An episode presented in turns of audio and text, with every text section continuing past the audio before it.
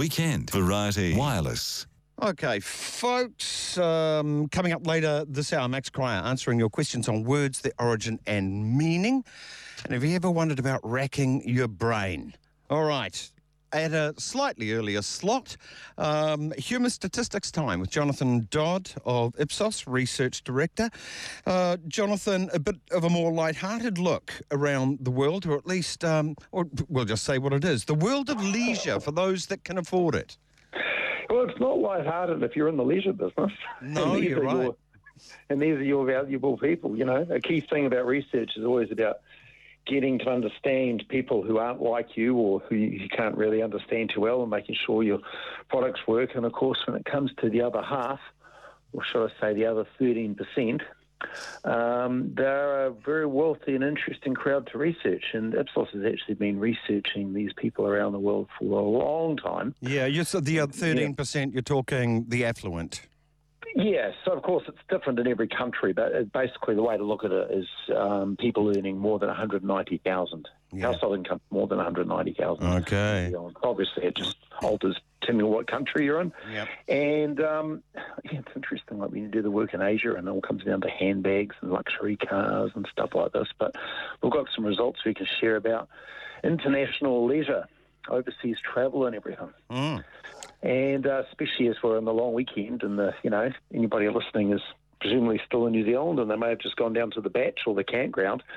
But these people have, on average, five international leisure trips a year. Yeah.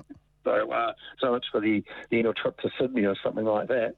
Um, yeah, a lot. But of course, we always have to bear in mind that um, in New Zealand, where you've got a huge amount of distance to travel, it's a bit of a different thing, that you can live in Italy and then just drive down the road and you're in Switzerland. And yeah. That's your international trip. Sometimes you can't even tell when it happens. Well, no, I've, I've done that kind of a thing. I remember cycling in Europe years ago, and you'd ride over a mountain pass, and then you go to use your euros, and it's like, no, no, Frank's here, and you're like, oh, I'm in Switzerland now. I walked oh, well. to Me- I walked to Mexico by mistake. Couldn't believe I was there. Were you allowed back in? That was the tricky bit. It's really easy one way, but it seems to be ratcheted to be more difficult the other. Funny that, yeah. funny that. Anyway, as you mentioned last week, um, Mexico is a massive immigration problem too. They're pretty yeah. coming up yeah. from the south. Yeah. But, um, yeah, I mean, we, we see this generally amongst a lot of like Asian areas and then also um, European areas, but amongst like Asia Pacific, you're looking at the average spend of a travel trip, uh, the Australians.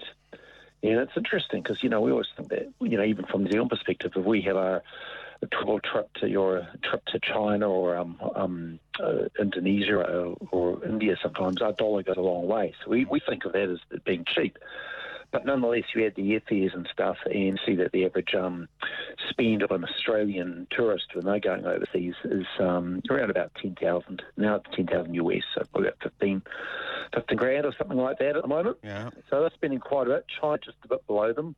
Um, and then you're on Singapore and so forth. So it's interesting seeing that um, you're getting Australians spending twelve to fifty grand a year mm. on their international travel.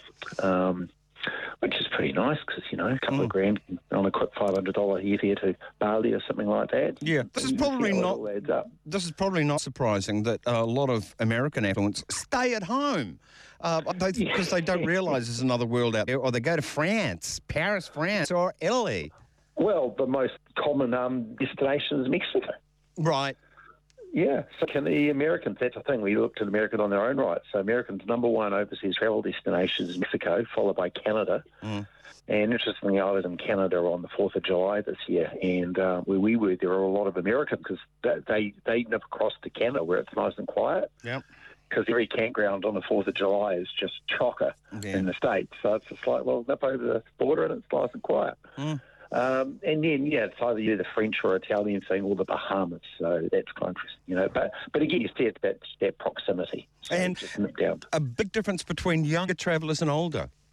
Yeah, and I mean, I guess it's not too um, too um, surprising, you know, we all think about our own things. So the younger people, we're called, and so yes, there are young people in these very affluent households and stuff. And so obviously, they, you know, when you think about it, they like to go to places off the beaten track and, you know, exploration, discovery and stuff, because we all know that at the other end of things, you've got people that want to go on cruises in their old age and stuff. But um, even when you look at the places, you know, it's interesting because the number one place for these millennials, um, these European millennials, where they want to go, and it's the Seychelles. Good God. Yep, and then Colombia and Peru. So, you know, that's, you do the Inca Trail, so you can just see they want something that's, oh, yeah. that's a little bit exotic, you know, go do Machu Picchu, right. go try some... Strap some, something onto themselves for the trip back and see if they can... Yeah, make sure it's all fully Instagram. Yeah. But then, of course, if you don't want to do that, so you can see here on the beach... some kind of exotic forestry area, you know, um, uh, jungle, or Dubai. Sort of, mm. you know, that sort of lifestyle and, and, the, and the shopping and everything. Yeah. And then Cambodia. Mm. Because Cambodia, I do know, is really getting up there. It's like the latest place that um, people are investigating. I even see this amongst New Zealanders because it's like, well, everybody's sort of, China's changing and Japan's all changing, Hong Kong. It's like, what's a place that's relatively safe now, but still quite quite a different experience. I'm surprised by the baby boomer stats. Uh, the number one for, well, this is Europeans, yeah. isn't it? Namibia. Yeah, but you know, I'm thinking, well, I know a baby boomer that's just had a big safari in Africa. Cool. Um, yeah, but Namibia is a weird one, I have to I have to admit, um, and that's followed by Malaysia, South Africa, Romania, and Lithuania. Mm. So imagine, you know, you do, Romania and Lithuania; those are obviously incredibly cheap. Well, hats off and to Namibia for getting this done. Yeah. I mean, the tourism is—it's—it's it's just such a, an important uh, moneymaker for these countries, us included. So hats off, Namibia. Well, well done. Well, that's the thing. What are they doing? We're not doing. Yeah.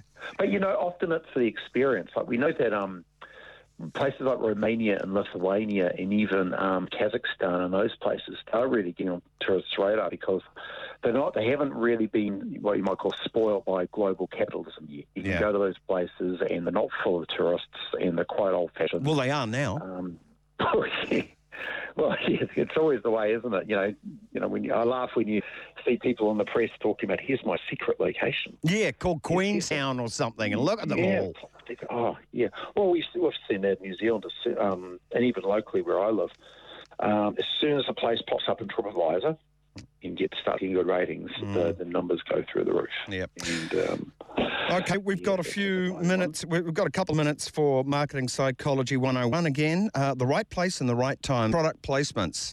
Yeah, that's what actually I call the right place, right time, and then I change my subject, actually. Right place, right time is what you call a really good advertisement. Yeah. But um, product placements, and people may have heard of this, but it's becoming more and more common, and now there are whole there are businesses that are all arranged, and their whole purpose is to get your product placed in the right places. Right. And um, people might be familiar with it. It's basically when you pay to have your product uh, prominently featured in a movie or a T V program or something like that. Yep. So you see the hero using a given product or a brand, and so, of course, it's it, you see it being used in a great way with a great hero and all the rest of it.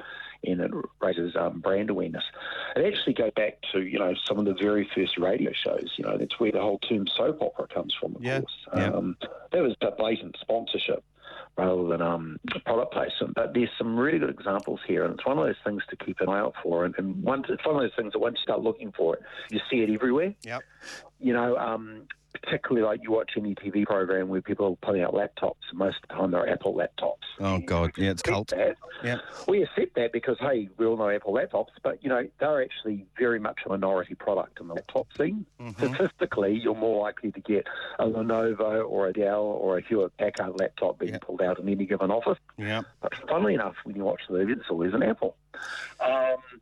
Do you remember the opening scene in I, Robot? There's um, the hero's always using Converse speaker, um, sneakers, right? Um, and he it was, it was it was when Will Smith was in the movie, and um, there was a big deal about him having his Converse, and they were retro. So it was scared in the future, but he liked classic retro, which was the way to have him wearing a pair of sneakers that you and I could actually go and buy, even Self- though it's a science fiction movie set in the future. Back to the Future, yeah, the self-facing Nike, that was everywhere, yep. yeah. Yep, Tom Cruise's Ray-Bans. Um, go back and watch Matrix, more using Nokia. Oh, da-da-da-da. Yep, yep. And the most famous one, of course, I think mine is um, Reese's Pieces. How E T loved having Reese's Pieces. Sorry, you've cut out. Have I? Yeah, I'm back now. Again? Yes, thank You've you. You've got me again, yeah. Right? Just keeping everybody um, on, on the edge. Reese's Pieces were um, an E T, and originally I think they were going to be M and M's. Yeah. And it came down to who saw the value and who paid up, yeah. and it made a huge difference. Ancestry dot com has been scripted into Neighbours, which is just weird. Well, there you go. And I wonder, did Aston Martin ever pay anything for that product placement in the early Bond movies? Yeah, they probably didn't to start with. No. I think, um, Ian Fleming included it as the quintessential English car, but of course once you're yeah. going through to the late seventies and they're not doing much.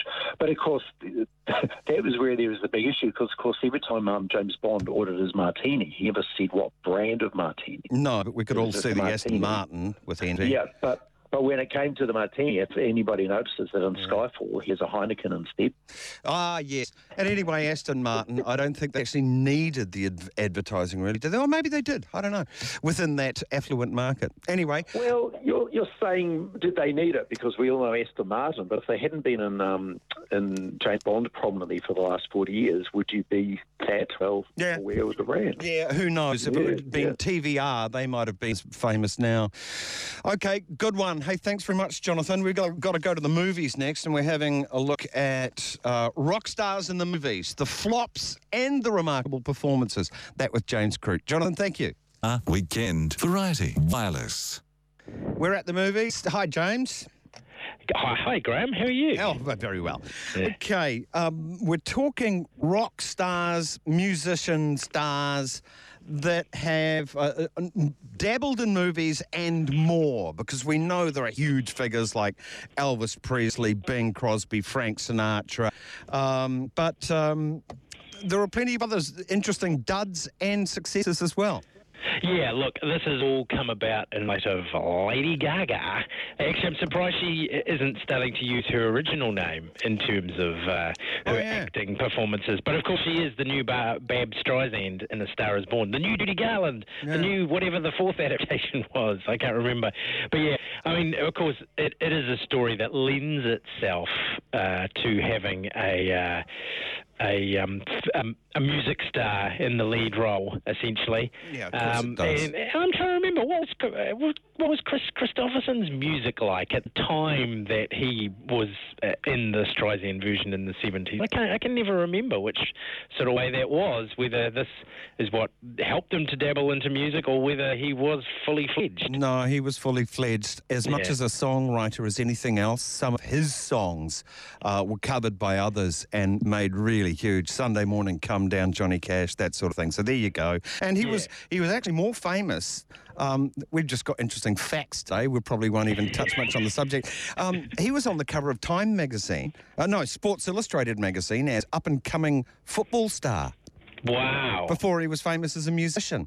He played rugby union, is a big rugby union fan. I could believe that. There Actually, there's a lot of guys from that era. I'm I'm trying to think. Uh, there's, there's a couple of others uh, f- from that sort of period. And Nick Nolte, I think, is another huge union man. George W. Bush. Yeah. No kidding. That's Texas A and M or whatever. No, Yale. Yeah, that... Anyway. Yeah. True, moving on, true. moving on. Look, I, I think another... another um, a famous musician who probably wasn't that well known for acting a lot would have to be Dolly Parton in the early eighties. Great actress and a magnificent songwriter. Well, that's right, and and I and my colleague Graham Tuckett here at Stuff, he he said it quite well when he said that Dolly Parton perhaps summed up A Star Is Born better in three minutes than yep. they did in more than two hours. I Will Always Love You is essentially a summing up of the plot of A Star Is Born. Oh, and it's a gorgeous thing. And yeah, you know, best little whorehouse in Texas. Yeah, and that fits her um her upbringing. She was re- she was really really poor as a kid, and she, all she wanted to look like was the hookers in town. And she told her mother so, and she succeeded. Bless her. Yeah, look, nine, you know, nine to five sort of uh, helped really put her on the map, and it's it's almost surprising that she didn't really go on. I mean, that that that's really been the case with a lot of musicians. I think they they there's this period where they kind of dabble in it.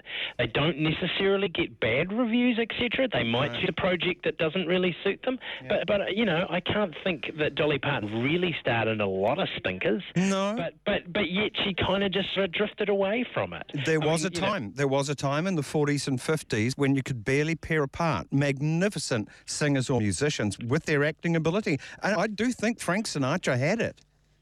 Yeah, no, I think you're absolutely right. And then you look in the, the seventies and eighties, and there were a lot who sort of uh, did things that they might not be so... I mean, look at Mick Jagger. Yeah. You know, we, we, you know, he never really convinced. I mean, the the movie I've seen the most of is probably his most recent, which would be, what, twenty-five years ago, was Freejack. Yeah, did Ned uh, Kelly... Yeah, well, that's right. Uh, yeah, he he he was very big. And, of course, then you look at Bowie mm. and, and his sort of output that he started in the seventies with the likes of The Man Who Fell to Earth, and then you've got Merry Christmas, Mister Lawrence, the most famous role in, in a generation's eyes in terms of Labyrinth. Yeah. You know, and, and yet... Nice try, not... nice try, kind of makes muster, but nah, it's there's a big drop-off between their music ability and their acting, isn't there? Really, honestly. Yep. Yep. And and then you get the kind of stunt kind of thing, like we've had what? We've had Keith Richards and Paul McCartney in mm. the uh, Pirates of the Caribbean series. I mean, Keith Richards was sort of a no-brainer as soon as Johnny Depp did an impression of him yeah. and playing Jack Sparrow. I mean, that was just, how much money can we throw at Keith Richards to be in this? Mm. Um, but uh, let's look at uh, a, a musician who's really only made one movie, but it was kind of his story. You know, there's the, that thing where they sort of fictionalised the story of the musician and turned it. fifty Cent has kind of done it as well, but yep. uh, Eminem. Yeah, uh, Eight Mile is this kind of amazing, gritty drama, Detroit sort of thing. I mean, it's very much his story. He actually was quite impressive. Never really bothered to act again. Yeah. Hey, outside of cinema, cinema talking more T V, um, Ice Cube, my God, that's an equal career, isn't it? Yeah, I, I think so. I think very much. I mean, I guess that's more a case of him going legit Hollywood rather than yep. South Central yep. sort of thing. You know, just kind of shifting his focus slightly. Mm. Um, but then we look at, I mean, uh, now I can't remember, Ice-T. Oh, sorry, no, Ice-T, yeah. Ice well, no, no, no, there's both of them who have yeah. various careers. Um, I forgot my ice. What, but one of them, of course, and I can't remember which one, which is terrible, has a son who, of course, was in Straight Outta Compton playing him, and uh, you know, and he's equally uh, impressive. Yeah, I meant um, Ice-T with the T V thing. Pa- pardon me, young rap fans. um, an- another one who kind of has done quite a, well, a number of movies, and then has kind of dropped off the radar again. It's Justin Timberlake. Yeah. Like, he played uh, the Napster inventor in The Social Network. He was very good in that. He even almost uh, was top billing in a couple of films, a sci-fi thing called In Time, Runner Runner, um, and, and starred opposite Kate Winslet in uh, Wonder Wheel, I think, a Woody Allen film. Mm. But, but yeah, and, and, of course, was in the great Coen Brothers um, Inside Llewyn, Llewyn Davis as a kind of folk singer. Yeah. You know, but, but, again, he's, you know, kind of flatlined again. I, I, It's it's just interesting. And, of course, one of the other sort of almost one-hit wonders has to be Beyonce, yep. who really, as she transitioned from being part of Destiny's Child to being a solo star, was, was really the standout of Austin Powers and Goldmember. We don't count Russell Crowe, because his music doesn't count. Now, two massive stars. Keanu Reeves as well would oh, be another yeah. one. Two massive stars that I think batted above their, uh, punched above their... weight, but also on the same pattern as, you know, it didn't really go greatness. Ringo Starr was quite good. Um, and Roger Daltrey, of course, acting in his own band's rock operas, amongst other things. He was okay. Yeah. What about Sting? I mean, Sting was yep. another... I mean, of course, there was the debacle of, uh, what is it, almost wearing a nappy in that epic Dune uh, movie. Um, but, you know, he he managed to generate a bit of menace. I, I guess he ended up being sort of typecast. Yeah. I mean, and then, of course, there's good old Madge, who... Um, impressed for a while and then started making really terrible films with her then-husband Guy Ritchie. Yeah. I mean, you know, Evita obviously was kind of a no-brainer that that would work with her. Yeah. But but even before that, she'd kind of... Uh, things like A League of Their Own she was very good in. Yeah. Um, you know, and even some of those early films uh, like uh, Desperately Seeking Susan. Almost on a par, acting and music career. Um, almost. Meatloaf, I thought, did well. Yes. That's true, and and not just in the Rocky Horror role. You, no. He's one of the kind of unsung heroes of Fight Club. Yeah. Um, yeah, no, you know, it's interesting, it, it, and it's hard to put a um, a lid on, or exactly, you know, which have been the more successful in terms of genre, you know, which kind of actors have worked better. Um, I think Alice Cooper is going to be in a, speaking of television, is going to be playing Herod yeah. in Jesus Christ Superstar, which yeah. I think is on this weekend with John Legend in the sort of lead role. Yeah, and that uh, Prime Rocks is doing a thing on that on Tuesday night, so heads up. I'm I'm interested because I like Jesus Christ Superstar, the whole the whole thing, the music and whatever. Um, and Alice Cooper, of course, played Freddy Krueger's dad. God, he is Freddy... Street series. Exactly. He is Freddy Krueger's dad.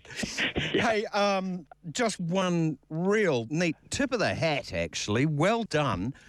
Our own Marlon Williams yes. is in um, uh, A Star, a is, Star Born. is Born. He yeah. gets a freaking line. This is this is stardom, isn't it?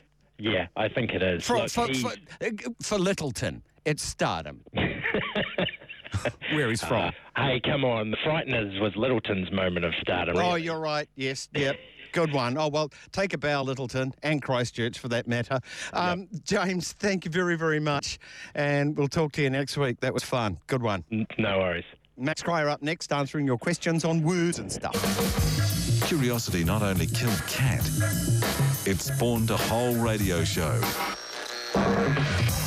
Graham Hill's Weekend Variety Wireless on Radio Live. Words with Max Cryer. Words in papers, words in books, words on T V, words for books, words of comfort, words of... Here he is, Max Cryer, uh, in the hot seat for another Saturday evening. Hello, Max. Hello. Oh, it's not. I have to confess to the listeners that the seat isn't actually hot. It's just focused. Oh, it's a focused seat. Yes. Right, okay. um, we asked the questions. All right, off you go. Actually, that wasn't a question at all. What a clumsy beginning. We'll rectify it here on in. If you want to ask Max anything to do with the English language, words, their origin and meaning. Place names are allowed as well, of course. Just go to the Weekend Variety Wireless. Use the email form. I'll pass them on to Max. You can ask on the Facebook page as well. And the postal address, P O Box, triple eight zero Simon Street, Auckland. All right. The first word this week, labour.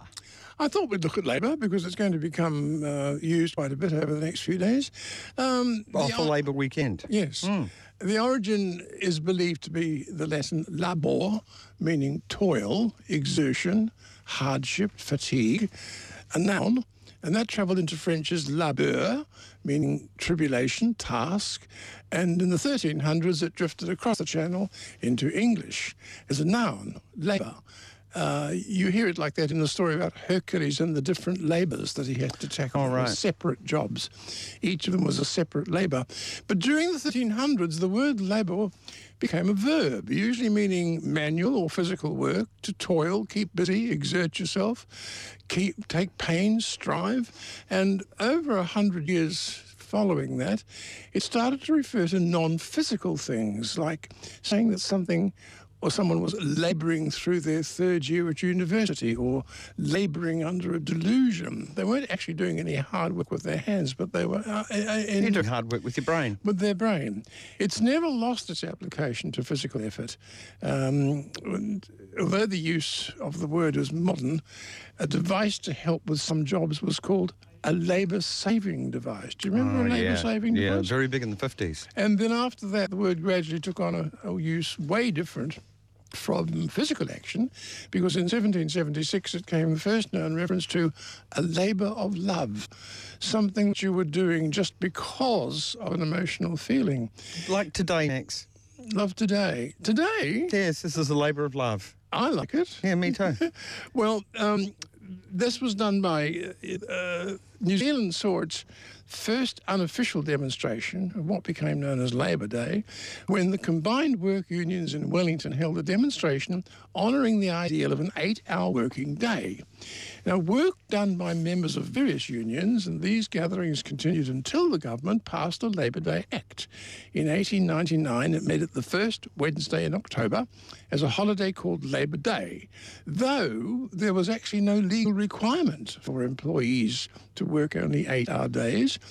Um, and anyone will tell you that seamen and farm labourers and hotel, restaurant, shop employees, by the very nature of their work, often work much longer than that. Plus, the establishment of Wednesday didn't suit all the provinces, so nineteen ten...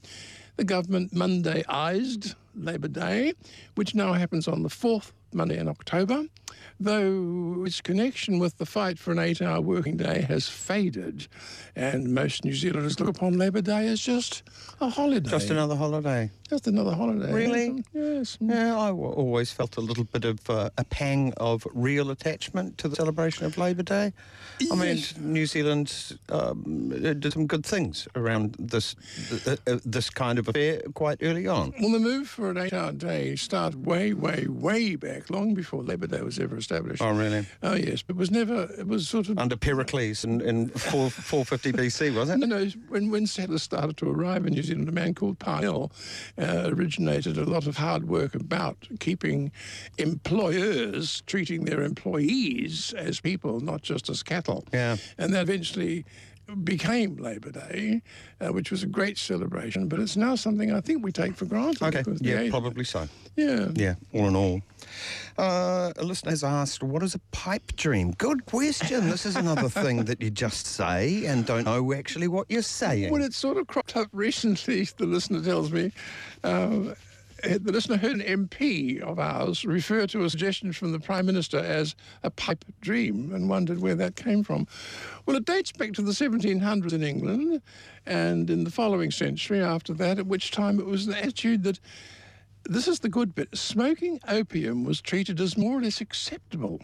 Uh, the fictional hero Sherlock Holmes um, was depicted as visiting an opium den.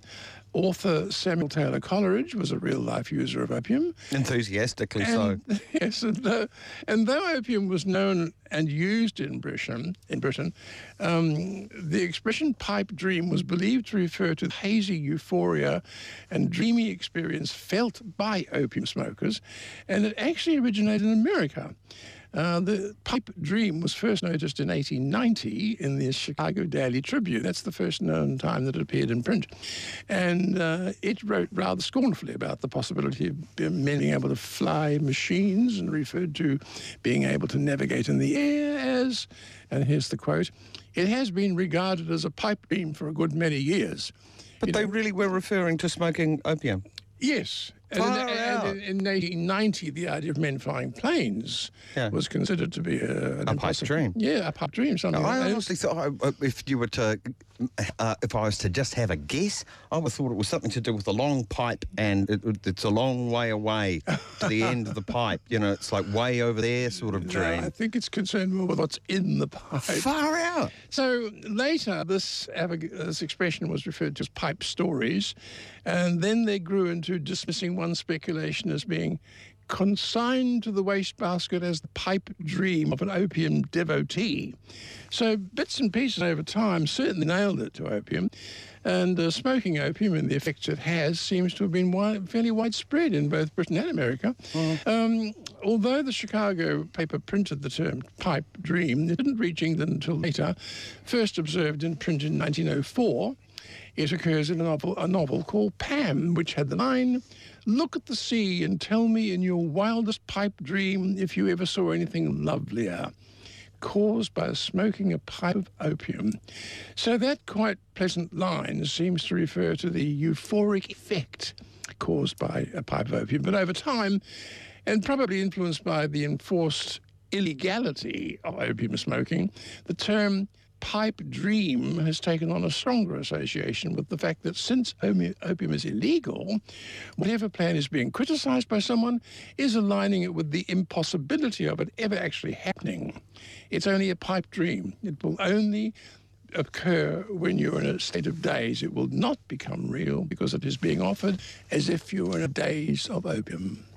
Samuel Taylor Coleridge proved that to be inaccurate, because he dreamt that Kublai Khan thing in an opium, in a laudanum-induced haze, and got up and wrote it down. And that, to you, makes it true? Well, there, a dream became a reality. Story. You can go read it today. Well, it, it, It's it, not a bad thing, actually. It became a printed story. Mm-hmm. I think if somebody dreamt of airplanes flying in the sky and was scorned for it, oh yeah, yeah, they could have been told later on what they dreamed was true. Yeah, but it's a rather amorphous subject, and I think to stick to what the listener actually asked, pipe dream. Oh yes, all right. I'm just having a conversation. For goodness sake, you're having a pipe dream. Laudanum. That was the thing, popular thing. That's what Coleridge used to go down to the shops and get. You could just get it at the dairy. Yes, I've never been clear about it. Sort of a lot of ladies used to use laudanum. Tincture of opium. It means you didn't have to light anything up or shoot anything up. It, you just drink it. It was oh. this liquid. Tastes of peppermint. It, so they say. It did send people to sleep, though, didn't it? Yeah, yeah, yeah. Well, that's, that's kind of part of the idea. It's a side effect. A relaxant, shall we say. Yes, indeed. Okay, the origin of boycott. This is a famous story, isn't it? Yes, it's um, a real person. It's one of those situations where this, a term went into the language because of a real person. He was an Irish landlord called Captain Charles Boycott. And in the eighteen hundreds, there was an organisation called the Irish Land League fighting for the rights of farmers. And late in the eighteen hundreds, when the harvest wasn't turning out well, landowners were being pushed to make a twenty-five percent reduction in the rent they were charging to the farmers who were actually renting their land. Now, Boycott, the man, met with the Irish Land League and refused to reduce rent by twenty percent, but grudgingly offered ten percent. Now, the farm community was outraged, and it influenced the community to ostracise the landlord. The Land League convinced every labourer that was working on or around Boycott's land to stop working there. In eighteen eighty, there was a march onto the property of Captain Boycott, the agent on the estate, and the party against whom the popular ire was chiefly directed. And in a very short time, every labourer and servant employed on or around the place was driven off and cautioned not to work there ever again. Now, this situation became well known, and the news media of the time began to use the name boycott as a symbol of mass avoidance, which is how it's remained. Within time, it crept from the Irish newspapers into the English newspapers, and in nineteen oh eight, the Westminster Gazette reported that, quote, the local Labour Party is inclined to boycott preference voting, end quote. And that That use of the name remained in use to this very day. It means the deliberate, noticeable turning away from some proposition, from a person, from a firm, from a shop or a theory. And so effective was this Irishman's name. This is the odd bit. So effective was his name and the movement named after him that versions of it drifted into French, Dutch, Russian and German, which is usually the other way round. Mm. English tends to take on words from other languages, but the Germans and the Russians quite like the idea of Mister Boycott. Right. Oh, the, Fr- the French grab a lot of English too, don't they? Le weekend, le, le beefsteak. Yes, the beefsteak. Although they stomp their foot and try and fix it, but it's like herding cats. They've got that, the French have got that stupid organisation, the Council of How to Speak, or whatever it's called. And they won't use the same English channel. The what?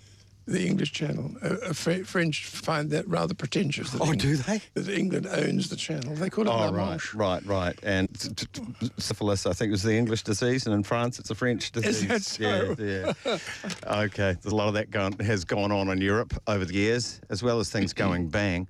Okay, uh, we'll take a short break. When we return, Max Cryer will address Gage and Gage, Lambast tran- Tantrum, and racking one's brain. Life, the universe, and everything in between.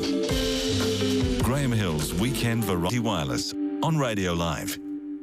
Max Cryer here, answering your questions on the English language.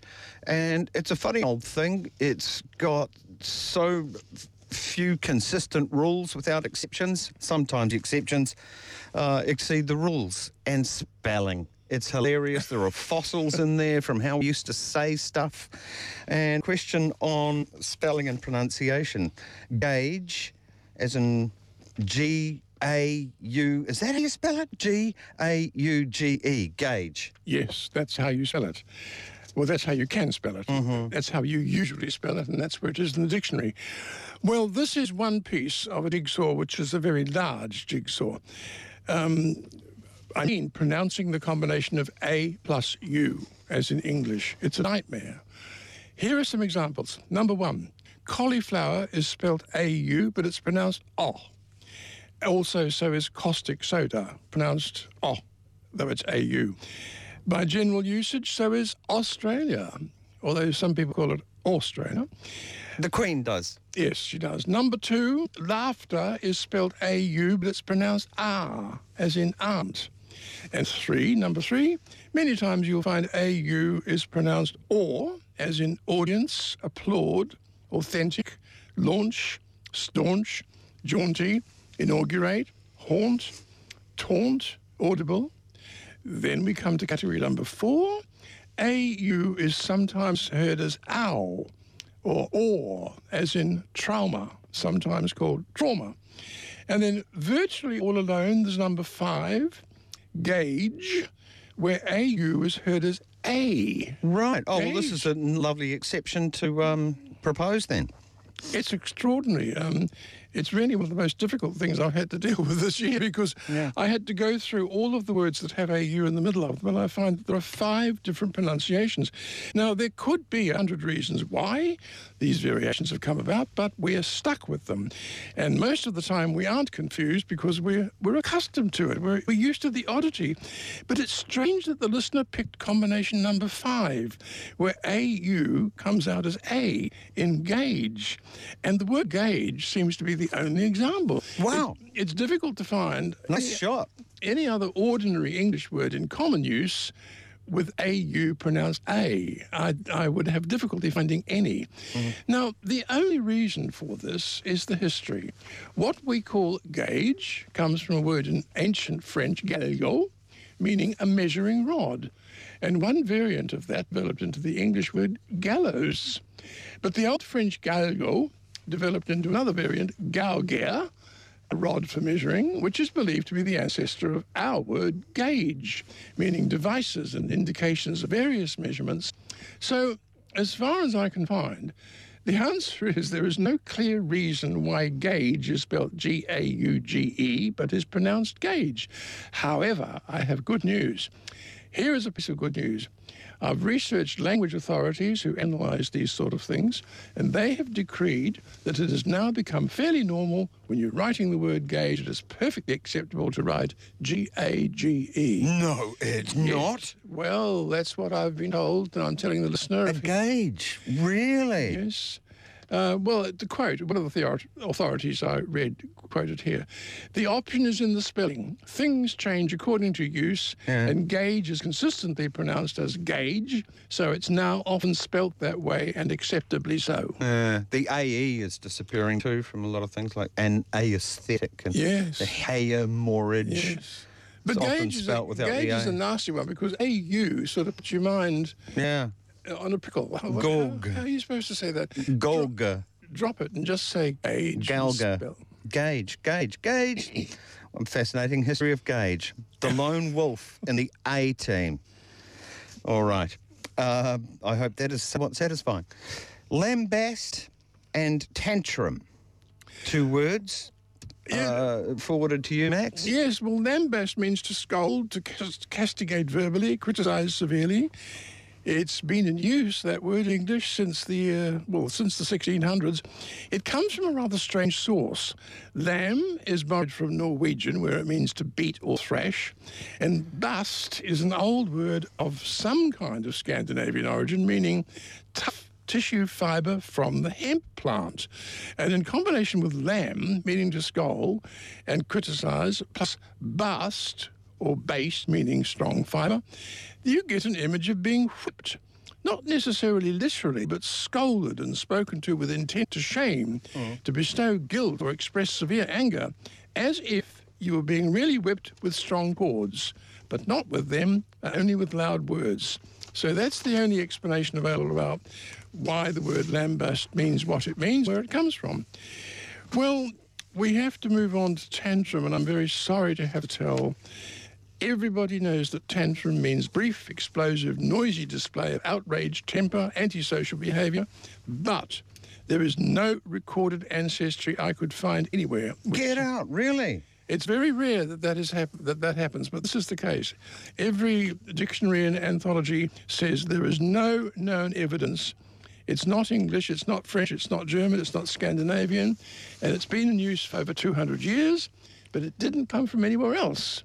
It appears, we can only say something which is very unusual. It is an English word. Right. It Purely no known ancestor. No known ancestor, right. It just appeared. Ping.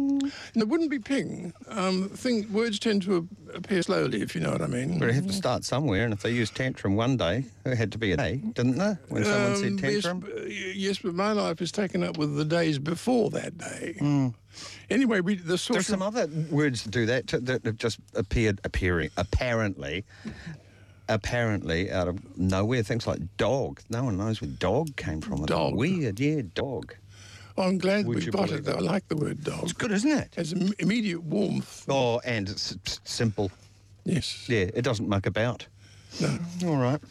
So shall we look at racking the brain? Yes, because I was fascinated as well when uh, somebody asked, why do we rack our brain? And it's a W R rack. It's difficult. Uh, yes, it's W R, quite right. It is a word, rack, W R C K. Mm. It, it doesn't come from anywhere else. It's been in English for several hundred years. It's usually in connection with something unwelcome, being visited on someone. As a verb, it was originally to wreak, W R E A K. Oh. To draw destructive powers or events into focus, to cause hostile action towards another person. Um, it will still be heard in the term to wreak havoc. But as a descriptor, in a phrase like rack and ruin, it remains as rack and not as wreak, and again refers to something or someone in bad shape or condition. As a verb, it means causing severe strain of activity, as in wrecking your brain, yeah. Which separates it from the similar word wreck, because you're not wrecking your brain, you're racking it, meaning you're extending it and using it in its, uh, to its ultimate capacity. Um, as a noun, the rack, a rack is a thing which has been damaged past usefulness, often used about a ship. A ship uh, which is dead can be referred to as a rack, with weeds and sea plants washed up on the shore. Etymologists grudgingly agree that although rack and wreck are two different words, they're sometimes heard to be used interchangeably. I don't fully agree with that, because if you said to me, Graham, that you'd had a busy weekend and you'd been racking your brain to remember something, I would understand straight away. But you would never say, I've been wrecking my brain to no. remember something. Or wrecking it either. Or wrecking it either. No. no. So rack has this sort of weird meaning of hammering at something to get to, get to the answer. I... immediately thought, I'm obviously wrong, but I probably won't be the only one. It it, it seemed to me like racking was, uh, it would make sense if it was like you were torturing your brain. You felt tortured in trying to find a solution, and I thought it might have had something to do with the rack as a torture device. That didn't usually have a W. No. I remember uh, as a pianist, I was accompanying a singer years ago, and there is a song that people do called The Rack, about a ship.